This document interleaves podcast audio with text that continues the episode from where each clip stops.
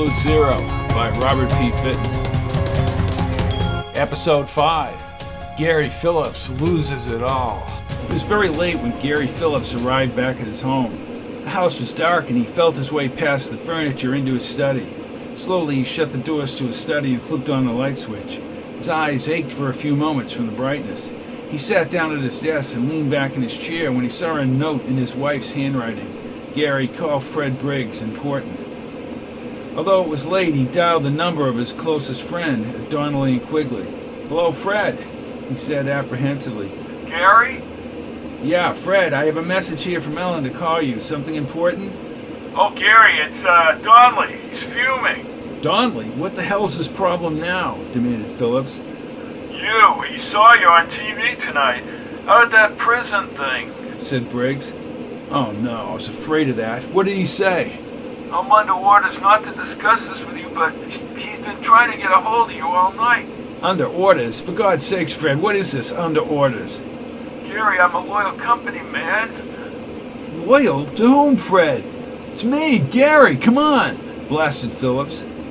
You better call him. That's all I can say, Gary. Goodbye. Yeah, thanks, Fred said Phillips as he hung up and dialed Donnelly's home number. The line rang for the longest time, and his hands began to tremble slightly as he waited for Donnelly to answer. He looked at his watch. It was 11:29. Hello, Herbert Donnelly speaking, said the self-assured man on the other end. Herb, this is Gary, said Phillips in a shaky voice. Donnelly refused to allow him the courtesy of a prompt response, and he remained silent for over ten seconds. Herb? asked Phillips. So you don't give your number to your wife where you can be reached. Or maybe you don't care. He said in a grinding, abrasive tone. Herb, I. I've been trying to reach you, Mr. Phillips, for, let's see, five hours and 29 minutes. He said, he continued arrogantly. But Herb, I was going to. Five clients, Gary, said Donnelly, disregarding Phillips's attempt to explain. Five clients, including Ira Hansen, have contacted me to express their outrage over your little performance tonight. You're wondering, Gary, why Donnelly and Quigley would engage in such theatrics. Phillips covered his eyes as he listened to the tirade. It was purely spontaneous, Herb. I was in the crowd and. My question is this What in God's name are you doing out there with that riffraff? I'm worried about you, Gary, extremely worried. I'm recommending two courses of action for your problem. One, take some time off, and two, see a psychiatrist. I've already taken the liberty of making an appointment with Dr. Bellamy. You can begin your time off. You'll before you begin your time off, you'll attend a meeting tomorrow morning in the Sinesta room with Ira Hansen. Ellen will be required to be present. When you arrive, you will bring a general retraction of all your comments that you made tonight. You'll have the Hansen account with you too. I assume it's not done. Finish it. I want to show our clients that we stand for something. Now, do you think you can handle this? Yes, sir said Phillips, grinding his teeth. Herb, I really think. Look, get this through your head. You're going to write a retraction and follow my orders. I know what's best for this agency, and if you value your position, you'll respond appropriately, said Donnelly as the line went blank. Phillips slammed down the receiver and fell across the desk. Stupid, pompous, he mumbled in exasperation as he put the telephone back on the hook. Ah, he said, standing and banged his fist into the wall behind the desk. As he looked at the cracked plaster, he began to wonder, for the first time in his life, whether everything he had worked so hard for many years to achieve was all worth it. Shortly after his address to the life protesters, Brian Carey was contacted by the front offices of the Miami Tropics George Beetlehouse, the general manager of the Tropics, wanted to see Carey in his office at 10 o'clock the next morning. No explanation was given for the purpose of the meeting, but Carey was strongly urged to be on time. Carey had been waiting on the 13th floor of the Tempura building, a 60 story glass panel building on the east side of Miami overlooking the ocean. He leaned on the thick wood railing and looked out a, looked over the blue Atlantic. Tapping his fingers impatiently on the oak, he wondered what Beetlehouse had on his mind. Receiving a call from Beetlehouse usually meant a favor. Carey was a commodity that Beetlehouse peddled freely, but in return he had given Carey a free rein to commit himself to a diverse conglomeration of social causes. Carey was still tapping as Beetlehouse's secretary walked into the lobby from the inside. He's ready to see you, Mr. Carey, said the aging woman who had a strong affection for the superstar. Ah, good old George, right on time, said Carey as he looked at his Skindarber's watch. And where'll I be going this time, Rita? The secretary followed Carey through her office and then shut the door to Beetlehouse's office as Carey went inside. The powerful executive sat behind his desk talking on the telephone with the thick stub of a cigar hanging out of the corner of his mouth. He had bristly white sideburns, and although he had lost most of his hair, he folded the rest over the top of his head. Always well dressed, Beetlehouse wore a dark blue suit, a white shirt, and a polka dot tie. Carey sat down on the chair next to the desk and helped himself to Beetlehouse's cigar box. Look, we need a stronger bench, Lenny. I don't care how you do it. The draft is coming up. I want a list of available utility men. I don't mean to sound ostentatious, but uh, I want to win next year. We got the best nine men in baseball and a bench that looks like a bunch of old ladies. Blasted Beetlehouse as he listened to the scout on the other end of the line. That's fine, sure, yeah, yeah. Somebody who's been around for a few years, exactly. Talk to you later, Len. What? No, I got the big guy in here. I will. Okay, Len. Goodbye, he said as he set down his telephone and looked at Carey, who was sifting through the papers on his desk. Anything interesting in those papers? Nope. George, you're slipping. You used to have some good scuttlebutt in your mess on your desk, said Carey, puffing on the cigar. What do you mean? I knew you were coming, Carey. I hid all the good stuff. What's up, George? said Carey as he leaned back in the chair. He had a great self assuring knowledge that he was Beetlehouse's pride and joy. You better watch it, kid. Those cigars will stunt your growth needled Beetlehouse as he arranged the disheveled papers on his desk. On his desk. What I called you up here for is to talk about life. If you wanted to get philosophical, George, why didn't you just do it on the phone? said Carey with a sparkle in his luminous green eyes. You know what the hell I mean. Do you honestly think you can make an impact on this whole prison execution thing? I really don't know, George. The movement seems to be very stagnant. I don't know if the leaders can be blamed. People are just extremely apathetic, he said seriously. This life organization is slipshod, and the issue of capital punishment is unshakable in the minds of most people. It's a consuming and losing battle, Brian, he said, pointing his cigar at Carey. Right, but there is a moral consideration, asserted Carey. What are you saying, George? You want me out of this thing? And I'm positive it'll end up hurting you in the end. I thought your speech was right on target, very inspirational. But you're not God, Brian. You can't move mountains. George, I have to continue this. People are counting on me, and I'm morally compelled to speak my mind on this, he said as he held up the cigar. Hey, look, look, it's a favor to me, said Beetlehouse. I'm sorry, George. You know, I'd do just about anything for you or the tropics, but not this. This whole thing, killing people on TV, it's insane. It's a circus he said in a huff as he put out the cigar in an ashtray. I was just trying to do what's best for you and the tropics.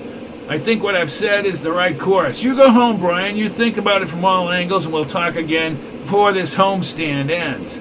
I will, George. I will, George, said Carey as he rose from the chair. I didn't mean to be hostile. Nor do I, son, nor do I. But I do feel deeply, said Beetlehouse, putting his arm around Carey's shoulder. But I do feel deeply about this. I'll consider what you say. By the way, congratulations on the homestand. You guys, you guys buried the Angels this week.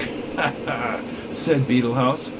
Yeah, we, yeah, we've all perked up now that we've been eliminated from the race. Observed Carey. Well, maybe we can take on the Yanks tonight. Then it's on to Chicago next week, George. Chicago is freezing.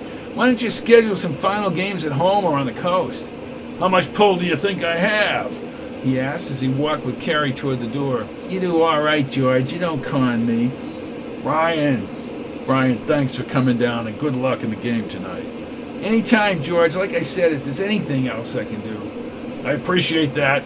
Have a good day, Brian, he said as Carey walked out.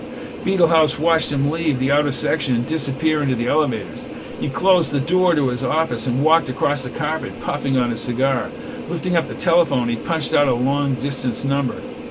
Hello, hello, hello, hello, he gobbled as he heard a number of distant voices on the other end. No, this is Mr. Zimmerman. Get him to the phone. said Beetlehouse as he sat behind his desk and waited. Finally, another voice came over the line. Yes, I did talk to him. He wouldn't budge, and I can't say I blame him. No, forget it. What harm will it do? Oh, come on. That's just being paranoid. What? What? I can't do that. You wouldn't dare. Are you threatening me? I don't believe it, shouted Beetlehouse as he paused for a few seconds.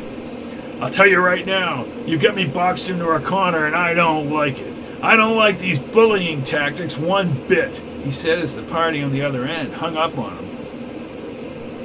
He held out the receiver, staring incredulously. Freeing the line, he quickly dialed another number. Hello, Gil. Get a hold of Jake Dorsey. I've got a strictly confidential one for you. I want you to dig up dig up everything you can on Brian Carey. It's just past four o'clock when Gary Phillips and his wife walked into the Sinister room. Donnelly sighted them at once and crossed the room while trying to light a cigarette. Ellen, Gary, he said as he broke into another spell of hacking. he said as he snatched the manila folder from under Phillips's arm. He opened it and he opened it and adjusted his glasses. Gulping on his cigarette, he studied the retraction.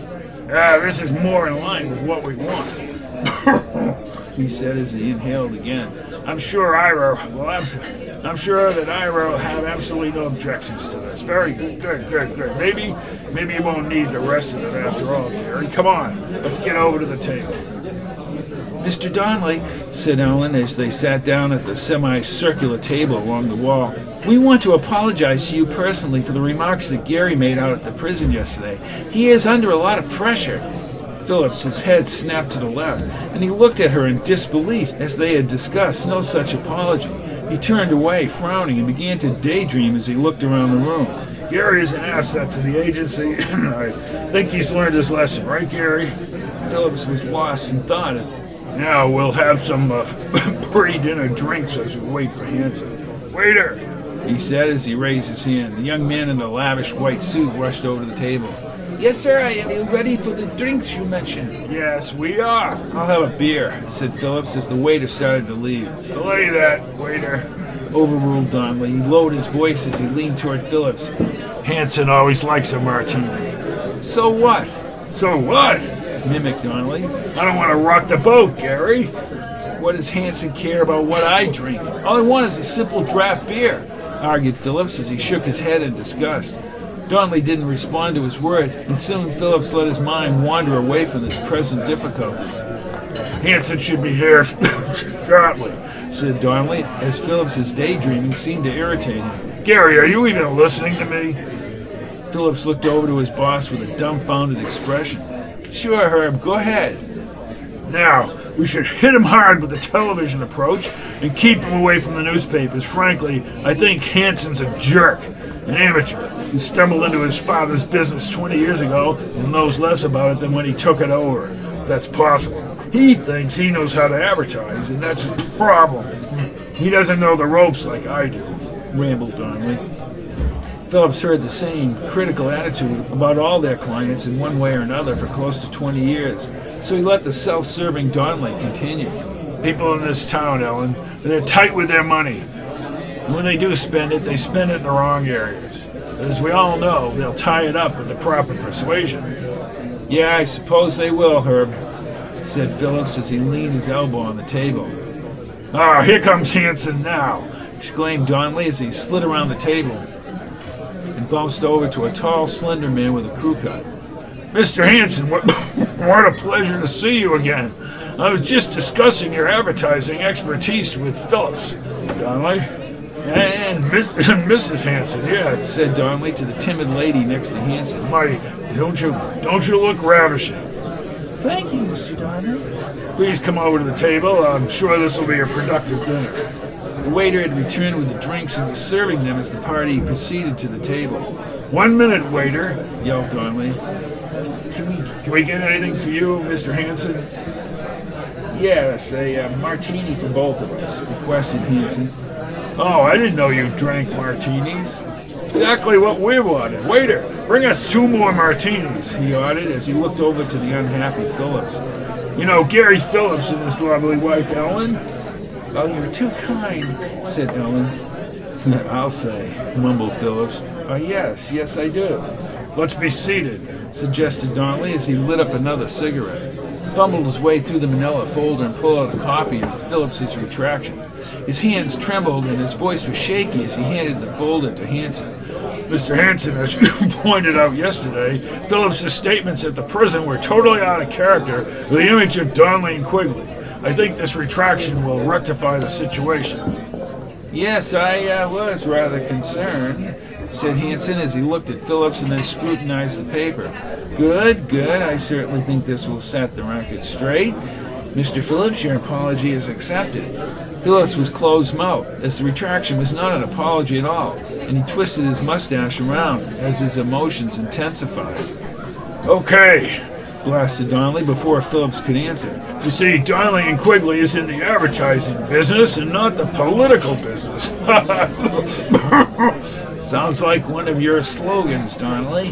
Now, can we get some food over here so we can get down to business? The dinner went well. They discussed most of the ad campaign, which it was decided was to be concentrated in the newspapers. Donnelly did most of the talking, with Phillips despondently gazing around the restaurant. When they finished their dinner, Hanson lit up his pipe and Donnelly returned to the lobby for another pack of cigarettes out of the machine. My problem, Donnelly, is that that damn union's to drive me crazy and, and make me broke. Well, I quite agree, Mr. Hanson. Unions have cut into the corporate profits of every sector of this country's economy. Don't you agree, Gary? Huh? asked Phillips. Agree with what, Herb? About the power of the unions, said Donnelly, gritting his teeth. Unions, unions. Unions have their beneficial aspects. Take the wages of the average working man in this country. Beneficial, roared Hanson as he held his pipe in his hand. Those low lifes are going to put me out of business. Who the hell are they, anyways? Why should I become a wet nurse to a bunch of illiterate slobs? Exactly, agreed Donnelly. And he saw the anger building in Phillips's eyes. Find it all over, Mr. Hanson. What do you mean, ignorant slobs? Well, began Donnelly as he attempted to straddle the fence between Phillips's anger and Hanson's account. The minority problem is uh, well known, right, Mr. Hanson? You're damn right, Donnelly. We're going to tear down everything we built in this country. And all our earned money ends up in the welfare check of one of those degenerates. What's the matter with you, Phillips? Are you one of those bleeding hearted liberals? Oh, screw this, cried Phillips as he stood up and threw his napkin on the table. Everything's black and white to you guys, isn't it? Either I think like you or I'm a liberal. Why don't you have a little compassion for the people's needs rather than the arbitrary labels you pin on them? You know, it's very easy for you to sit here smoking your pipe and spouting off. You've had everything handed to you, Hanson, bellowed Phillips as he turned to leave. I built this company, not my old man. Phillips stopped in his tracks and walked back to the table with a fierce madness in his eyes. All you are is a no good son of a bitch, he yelled, standing right over Hanson. All you care about is your profit, your precious business. What about your employees? Isn't it time we started looking at people as people and stop categorizing them as neat little groups just to pacify our own egos and pocketbook? Gary, you're pushing your luck. If you value your job, you apologize to Mr. Hanson at once, demanded his boss. Gary, pleaded Ellen. He turned his rage over and stomped out of the restaurant. Ellen began to weep back at the table, and Donnelly began his sweet talk once again. We'll get him straightened out, Ellen. We'll get him straightened out, said the distraught Donnelly. Boy's got big problems. Big problems, Herb. Big problems. Phillips stomped across the parking lot of the restaurant with his hands in his pockets. He knew he had just lost his job, and he knew he'd probably lost his wife. The second inning, the Yankees with a three-run bulge here in the third. Tropics are threatening with runners at the corners. Count on the big guy is one ball, one strike. Ramon gets the sign, checks the runners, and fires. Whoa, there's a fastball blazed right by Carey. It's in the hole now, one and two. Carey did not like that call. He's stepping out of the box. Looks down at the first base coach, Davy Gomes, and he steps back in. Ramon looking for his 18th win here tonight in Miami. He's ready, checks the runners in the pitch. The ball is hit to deep left field. The ball is tagged. It's going, going, it's gone. Home run. Brian Carey blasted into the fourth row. The Tropics have made it even here in the third inning. The Carey is 42nd home run, and here's the replay. Slow, hanging curveball. Carey was ready for that one, connecting squarely, and the ball flew out of here. The big guy just keeps on going. Join us next time for another episode of Absolute Zero by Robert P. Fitton. Produced by Fitton Theater of the Words.